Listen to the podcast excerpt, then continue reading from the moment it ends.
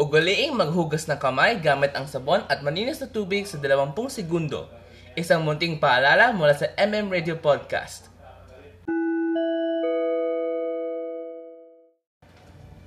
Hello at magandang hapon po sa inyo lahat. Ako po si Martin Nalasco at welcome po sa unang episode ng MM Radio Podcast.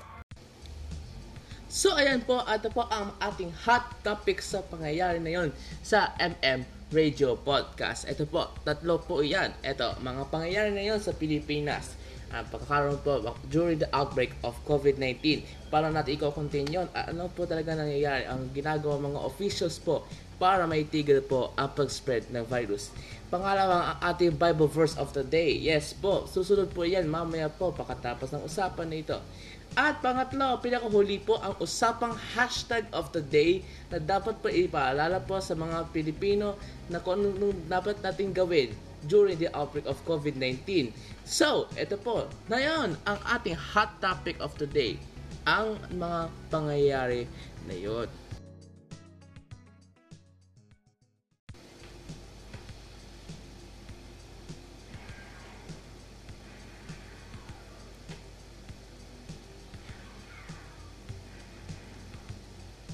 Hello po at nandito po ang unang hot topic during this lockdown or quarantine or kahit social distancing sa bahay na kung naboboard kayo, pwede po kayong makinig po sa aking radio podcast. Kahit hindi po ito sa radio, kahit hindi po ito live stream, kahit hindi po live stream voice sa isang radio station, isang radio station po, um, hindi po ito radio broadcast po talaga. Ito, ito po ay parang wala lang, gawa-gawa ko lang po ito. Pero meron po mga informasyon po. Kahit hindi po, alam ko po, hindi, ko, hindi po ko health officials. Uh, just researching and research what happened in in the world. Hinahanap ko talaga mga balita, ganon, kung anong talaga pangyayari. Tinitignan ko po kung confirm po or fake news po ang mga pangyayari po sa bansang Pilipinas at sa buong mundo during the outbreak of COVID-19. Yes po, kasi karamihan po sa mga social media po, lalo na po sa mga digital media, nakakaroon po ng fake news sa Facebook during the outbreak of COVID-19 dahil dyan ang Facebook, ang Facebook mismo, binura lahat ng mga parang spam na or parang paulit-ulit na balita ng COVID-19. Well, okay, meron po kasing two sides noon. Number one, okay, very good. Kasi nakakaroon po ng fake news. At dahil dyan, nakakaroon ng misinformation and mass panic of all the digital media, especially po sa Facebook. And another side of the face, face side is the negative one. Bakit negative? Kasi kung binura lahat ng Facebook ang mga share ng news tungkol sa COVID-19 at kapag legit ang news tungkol sa COVID-19 at binura ng, ng Facebook, especially po sa US, makakaroon po ng problema. Saan po tayo kukuha ng balita except sa TV? Siyempre, nandun po sa social media. Kasi, syempre, naboboard tayo. So, nag-cellphone cellphone, naglalaro. So, there is a very big instances na nandyan po sa social media ang mga impormasyon. Pero, kagaya din po, hindi po lahat ng sa social media o sa internet ay napakamaganda, legit ang information. Meron din mga misinformation and fake news, which is uus pag-uusapan po natin yan mamaya kung paano natin matitignan. Tignan natin kung fake po yan or legit news po yan. Which is, may mga tips po ako para sa inyo, which is most probably, like lahat po yan galing po sa akin and most probably I learned it from the internet and also from the real life experiences po. Kahit hindi po ako na na fall down sa isang patibong ng fake news I'm assured na hindi ako magaling na digital media na reporter. I am just a normal citizen a student that I should provide some information from the office of the from the official government, the official health organizers po. And this is the hot topic sa mga pangyayari sa Pilipinas. Well, ito, pangyayari na naman po sa buong bansa. Again po, paalala lang po, hindi po ako taga-health official. hindi po ako gobyerno, hindi po akong news reporter, isa po akong normal na citizen at isang estudyante na nagre-research po na lahat. Well, hindi naman po lahat. I still researching everything and I'm gonna share it to all of you para kung ano talagang pangyayari. And because I've been hearing so many news na mga na mga mapapasaway, na mga matitigas ang ulo na hindi talaga sumusunod sa mga sinasabing hindi po kayo pwede lumabas. Meron pong uh, barangay pass, eh, parang ticket na isa lang tao pwede lumabas. At syempre, of course, kailangan natin gawin yan. Pero pagpasensya po natin, eh, sundin po natin. No, wag, sana po makipag-cooperate po tayo para magiging ligtas po tayo at hindi po bumibilis ang spread ng virus. Promise, legit po ito. Hindi po parang treat it like a joke. Hindi po. Hindi po magandang biro. Talagang seryoso po ang pangyayari po niyon. Virus po siya. Eh, is like, sabi nga, eh, comes from the mucus, which is probably sa mga inuubo or sinisinga po natin. Sana po, kapag umubo po tayo, paalala lang po, uh, nagtakip tayo ng bibig at, mat, at ilong. Kapag inuubo tayo o uubo tayo, And hugas mo ng kamay pagkatapos po niyan. Para kahit wala pa tayong COVID-19, kahit wala tayong sakit, kahit simpleng hatching lang or allergy lang yan or seasonal allergy lang po yan. Kahit nahingan na natin ng pepper, siguraduhin na po natin na hugas po tayo ng kamay. Kapag may sakit po, ayan, seryosong seryoso na po. Doble, triple, kahit 4 times, 5 times ang seriousness po hugas-hugas po tayo ng kamay, okay? Sa mga naka-quarantine po, mga naka-lockdown, sundin po natin, okay? At dahil dyan, yes, may mga movies na dapat this year or kahit this month, kahit next month po, during the lockdown or quarantine sa buong mundo, kinancel mo na or temporarily canceled or nila-lockdown, Or talagang, okay, back up. Hindi natin i-release yan kasi wala pong mga tao manonood po sa ating movie kasi bawal na po ang mass uh, ma- ang mga mass events, yung mga lahat na pang marami ang taong mga events po. Yes po, sundin po natin. At alam mo yung parang bagong labas ng A Quiet Place 2? May sequel siya eh. And ang ganda, pero of course, uh, parang kinansela or parang okay, um, siguro mga susunod ng mga buwan or taon na ipapalabas po yun. So, yan, ang mga pangyayari, mga mass events, mga religious events po, syempre hindi po pwede. At dahil dyan po, uh, kung meron po silang online na uh, worship services o mga services, eh, kailangan po natin ano, panoorin. They have a very good faith, less, faith lessons and may Bible verses po. Yes, itong radyong ito, I mean, hindi siya radyo, podcast, radio podcast, which is gusto kong tawagin radio podcast kasi may microphone po ako. Even though it's not professional, meron din po ang Bible verse of the day. Well, yes, I am trying to entertain you and also inform you, uh, inform you and also give you some faith lessons po. Pwede naman tayo mag-pray. Kahit mag-pray po tayo sa mga frontliners or kahit sa atin, kahit sa mga mamamayan, kahit po sa mga frontliners, magdarasal po tayo. Kahit nakapaghugas tayo ng kamay, we're still helping them spiritually with our God. So, yun po ang hot topic po today. And next po ang ating second topic which is Bible verse of the day. Mamaya po sa susunod po, meron po tayong munting paalala mula sa aking programa. Maraming salamat po.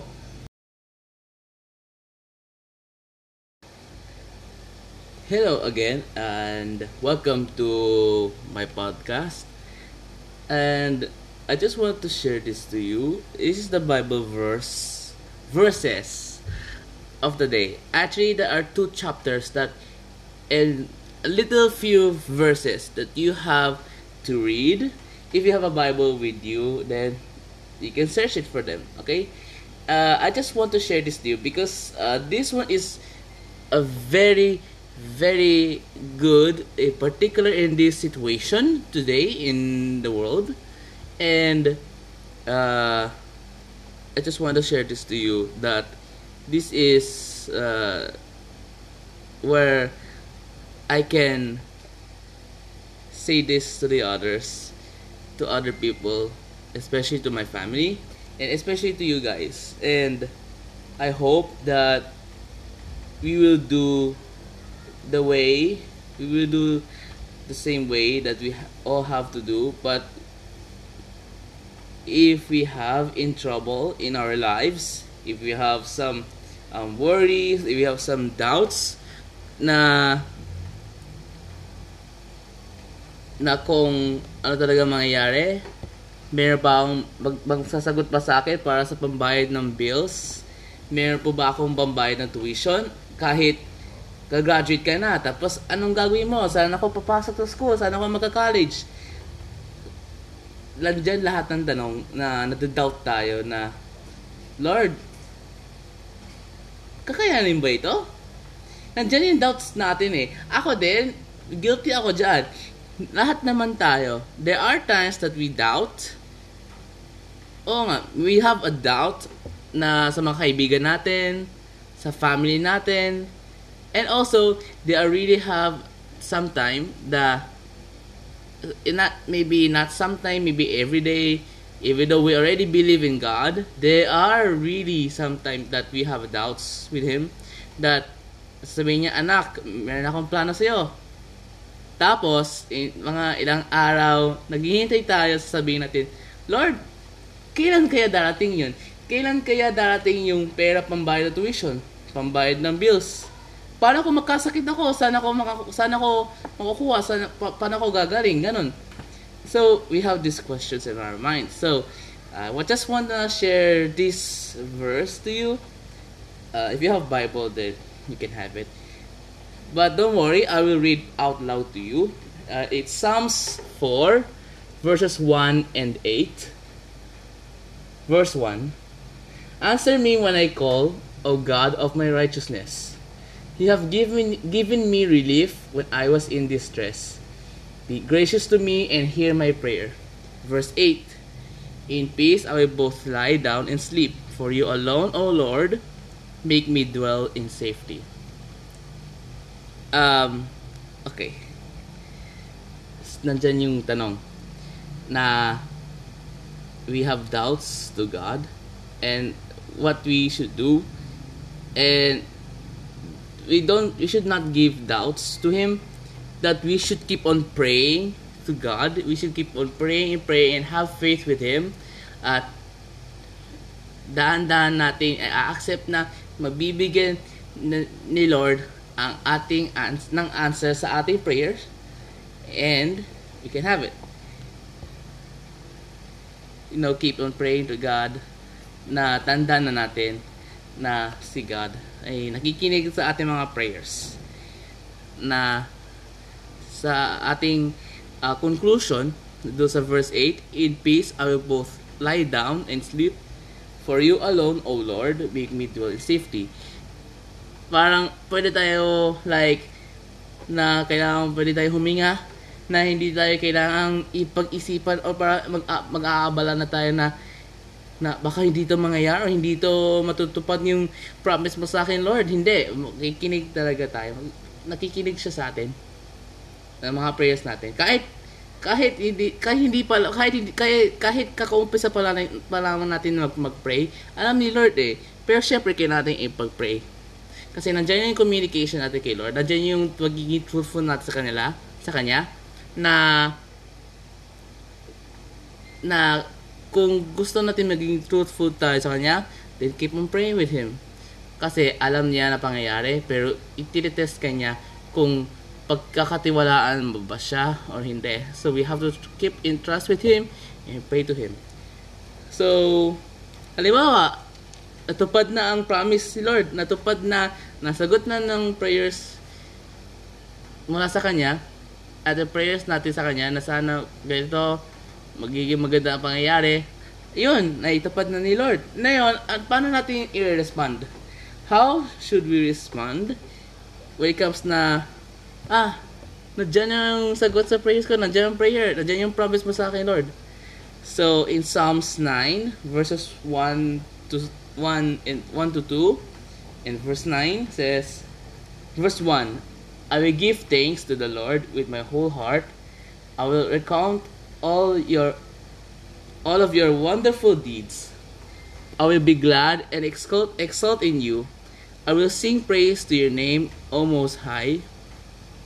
Verse 9 The Lord is a stronghold for the oppressed, a strong a stronghold in times of trouble.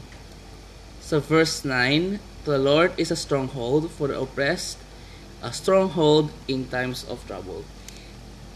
Kaya nga, uh, pagka-pray natin sa kanya, siya talaga yung ano, kasi bilang, oh nga, God siya, He loves us, and when it comes in trouble, and we pray to Him, sasagot na yan. Sas- isasagot niya sa'yo na nandiyan yung tiwala natin sa kanya, nandiyan na pagmamahal niya sa atin, yun, nandiyan yung verse 9. Yung verses 1 to 2 sa chapter 9 sa Psalms, yun yung respond natin. We should give thanks to God. We should give thanks to Him with a whole heart. Kasi hindi pwedeng na parang, parang, okay, okay, I like, I praise to you, Lord God. Pero nandyan yung parang, na parang sa likod ng maskara na parang hindi. Parang nag-aaral na fake facade sa atin. Which is, ang sakit nun para sa kanya na dapat in a whole heart na natupad na ang prayers natin nandyan yung saya natin sa Kanya. We will praise to Him, and we will worship Him, and we will trust Him, and we will pray to Him for more and more. When we have uh, some troubles in our life, and we will should we should pray to Him, and we should respond that we should be happy, and we should be thankful to Him when He responds to our prayers. And that's it. And you know, you can change the world by just praying to that person doon sa friends, sa family mo, kahit sa barangay, kahit sa campus, kahit kahit na sa lockdown or quarantine tayo, we should pray na gagaling tayo. Mawawala na itong virus na ito. Mawawala lahat ng mga problema natin during the situation and then magpapray tayo sa buong mundo na sasagot na yan ni Lord. So we should cooperate with each other and have faith in Lord. Yun lang. And this is the Bible verses unang episode pa lang, dalawang verses, dalawang uh, dalawang chapters na iyon. And I'm very happy to share it to you, but it's almost time. Pero, babalik po ako agad-agad.